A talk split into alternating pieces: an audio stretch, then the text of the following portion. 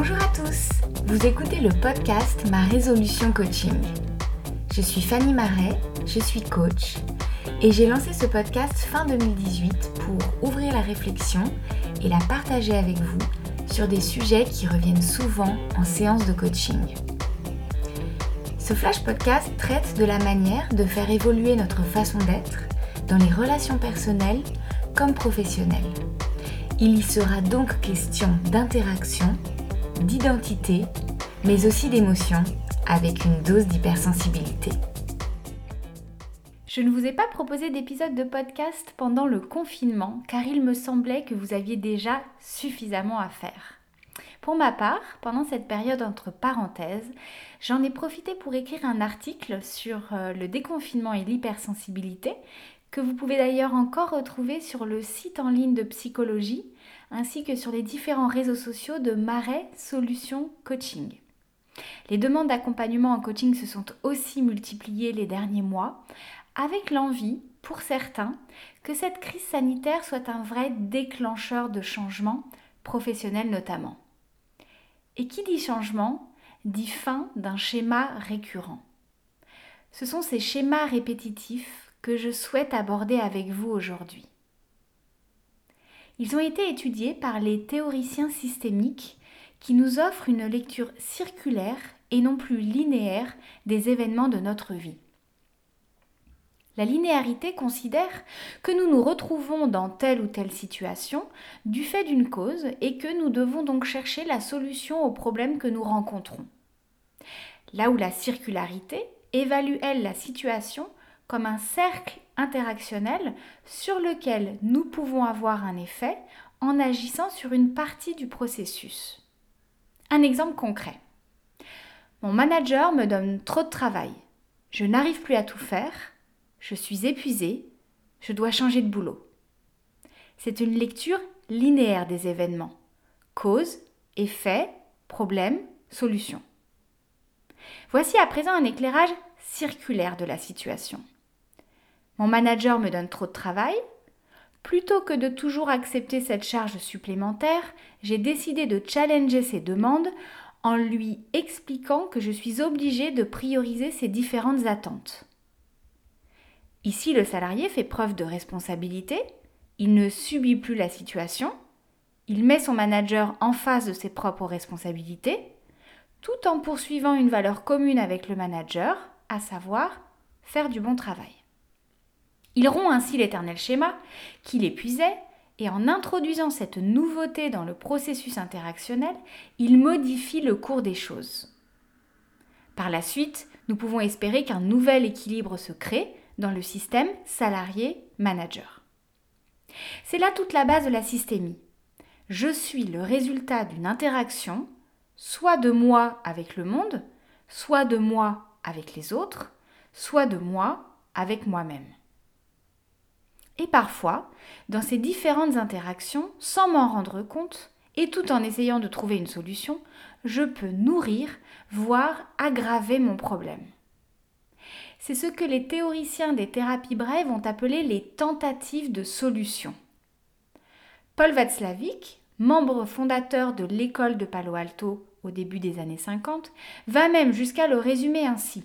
Le problème, c'est la solution tentée. Ou encore, Faites vous-même votre malheur, qui est le titre d'un de ses livres. C'est une logique de pensée paradoxale. Par exemple, je veux tout contrôler, mais je ne peux pas contrôler ce qui ne dépend pas de moi, donc ça m'énerve et je perds tout contrôle. Ou alors, j'ai peur de prendre l'avion, donc je ne prends pas l'avion, et je renforce par là même ma croyance que je suis incapable de prendre l'avion. Ces stratégies d'évitement, que j'ai d'ailleurs abordées dans l'épisode 16 du podcast, sont aussi à la base des phénomènes d'addiction. Je pense que je ne pourrais pas affronter cette journée de travail chargée sans café, donc je bois du café, mais mon corps s'habitue au café, j'en bois encore plus, et à la fin je suis en effet incapable de passer une journée sans café. Et ma croyance est confirmée. Comme l'avait écrit Hobbes en son temps, la prophétie est souvent la cause principale des événements prédits. Or, ce sont ces croyances que nous avons et qui s'appuient sur notre vision du monde qui nous mènent parfois à rejouer des schémas récurrents et enfermants dans notre vie. Un exemple dans la vie amoureuse. Si vous voyez cette dernière comme un combat de dominant-dominé, vous risquez de vous retrouver dans des relations qui auront toujours un peu le même parfum, qui sera très différent de ce que vivront les personnes qui pensent que la vie amoureuse équivaut à un partage de vulnérabilité. Là, fini le faux self, je me présente à l'autre dans mon entièreté. Mais alors pourquoi persévérons-nous dans ces tentatives de solutions stériles? Eh bien notamment parce que nous ne nous rendons pas compte tout de suite que des solutions que nous avons mises en place dans le passé et qui ont parfois fonctionné dans certaines circonstances ne fonctionnent plus aujourd'hui. C'est l'exemple du manager perfectionniste qui trouve que ses collaborateurs ne font pas assez bien les tâches déléguées. Quand il a une petite équipe, il finit par faire à leur place pour, il le pense, gagner du temps. Les collaborateurs sont donc entretenus dans leur incompétence présumée. Mais que se passe-t-il lorsque l'équipe de ce manager grossit et qu'il ne peut plus faire à la place de chacun? Eh bien, le problème est aggravé, car il va manquer de temps et aura en plus perdu la confiance de ses collaborateurs. Disons-nous bien que si une difficulté persiste, c'est que la façon dont on a tenté de la régler ne fonctionne pas. Que faire alors, me direz-vous? Dans un premier temps, identifier ce cycle infernal de pensée, langage, action que nous avons mis en place. Pour cela, en revenir aux faits, rien qu'aux faits. Qui fait quoi? À qui? Comment Quand Où Avec quels effets Si nous n'arrivons pas à le faire seul, il peut être utile de se faire accompagner. Une tierce personne pourra ainsi identifier avec vous le schéma récurrent, mais aussi les fois où vous vous en êtes bien sorti.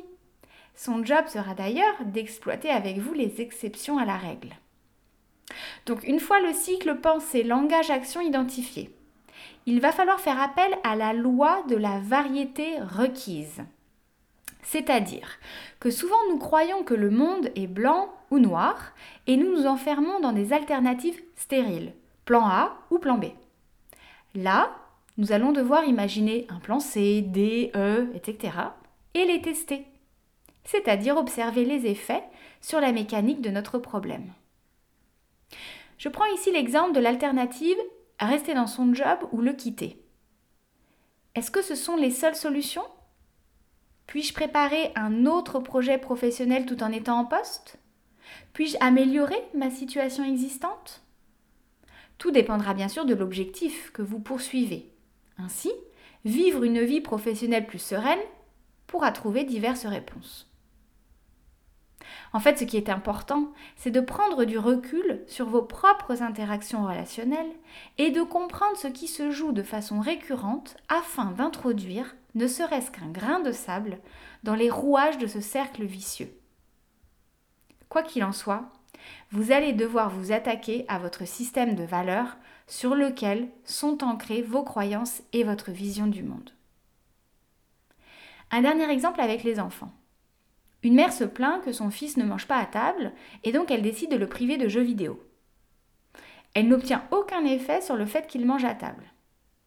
Donc elle décide de changer et de lui interdire de voir ses amis. La vision sous-jacente est la punition est la règle pour faire obéir les enfants.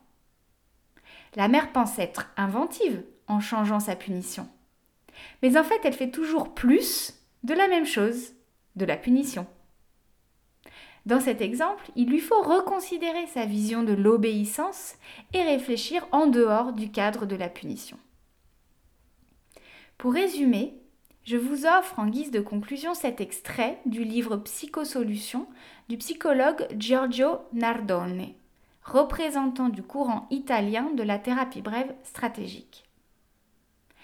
Ce que nous observons, c'est une causalité circulaire entre la façon dont un problème persiste et les moyens par lesquels les gens essaient de résoudre leurs problèmes et n'y arrivent pas. Si nous souhaitons effectuer un changement, il est donc important de se concentrer sur les solutions dysfonctionnelles qui sont en train d'être tentées. Si nous bloquons ou modifions les solutions dysfonctionnelles récurrentes, nous interrompons le cercle vicieux qui entretient la persistance du problème et nous ouvrons ainsi la voie à un changement véritable et inédit. Dès lors, le changement devient inévitable. La rupture d'un équilibre mène nécessairement à l'établissement d'un nouvel équilibre qui s'appuie sur de nouvelles perceptions de la réalité. J'espère que cet épisode vous aura intéressé. Vous pourrez le retrouver sur SoundCloud, Apple Podcast et Spotify. N'hésitez pas à vous abonner sur la plateforme de votre choix pour être notifié des prochains épisodes et à laisser un avis sur iTunes. Ça contribue à faire connaître le podcast et à le faire perdurer. Vous pouvez aussi le faire sur les pages Instagram et Facebook de Marais Solutions Coaching en trois mots, comme le nom de mon site internet, où vous retrouverez mes propositions d'accompagnement individuel et professionnel. Merci et à bientôt.